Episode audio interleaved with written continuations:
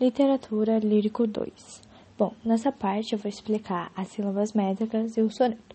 O soneto ele é composto por doze versos. Os dois primeiros, as duas primeiras estrofes contêm quatro versos cada uma e as duas últimas estrofes contêm três versos cada uma.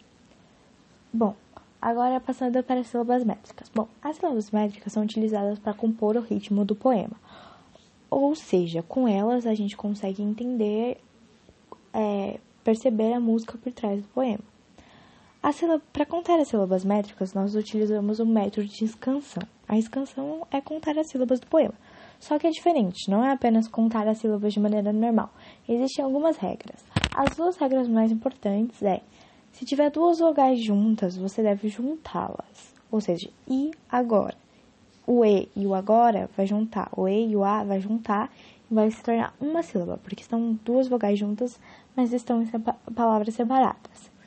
Já é, a segunda regra mais importante é que a escansão ela acaba na sílaba tônica.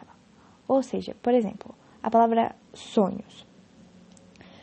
A, palavra, a sílaba tônica é so de sonhos. Então, o poema você não vai contar até a última sílaba, que é nhos. Você só vai até contar sou. Então, vamos utilizar uma frase para aplicar esses exemplos.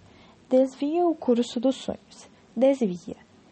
Des é a primeira sílaba, vi é a segunda sílaba. Aí, nós vamos ter desvia o curso. Desvia o. Então, o A vai juntar com esse O e vai formar a terceira sílaba. Então, formou o processo de elisão. Aí, a quarta sílaba é cur. Aí, so é a quinta sílaba, dos é a sexta sílaba, sonhos. So é a sétima sílaba e nhos é a oitava sílaba. Entretanto, sonhos, é, a sílaba tônica é, é no so, então esse verbo, ele só tem, ou esse verbo não, esse verso, ele só tem sete sílabas métricas. A partir dessa contagem de sílabas métricas, nós podemos, é, nós nomeamos. Três nomes importantes que tem que decorar é redondilha menor, que é o verso que contém cinco sílabas métricas, redondilha maior, que é o verso que contém sete sílabas, maior, sete sílabas métricas, e dez, que é o decassílabo, que contém dez sílabas métricas. Outra coisa que é muito importante é quando a última palavra que compõe o verso, que compõe o verso, ela é oxítona, é chamada de verso masculino. Quando a última palavra que contém, que contém no verso é paroxítona, a palavra é feminina, o verso é feminino.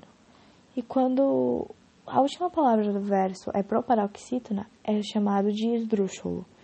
Alguns é, poetas utilizavam desses métodos para fazer gambiarras, para o poema ficar composto. Então, se você contar todas as sílabas métricas de todos os versos e de tipo sete, oito, sete, sete, é porque ali no meio deve ter alguma gambiarra. Eles utilizavam dos ditongos, por exemplo, sa, u, d. O certo é você separar a palavra sa, u, d.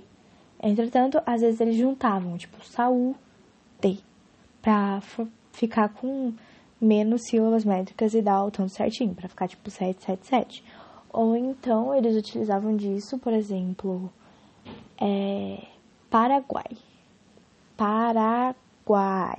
Guai é uma sílaba só, mas eles podiam separar o U e o A do final, ou o A e Y do final, separar para formarem mais sílabas e o poema ficar maior. Então, é isso.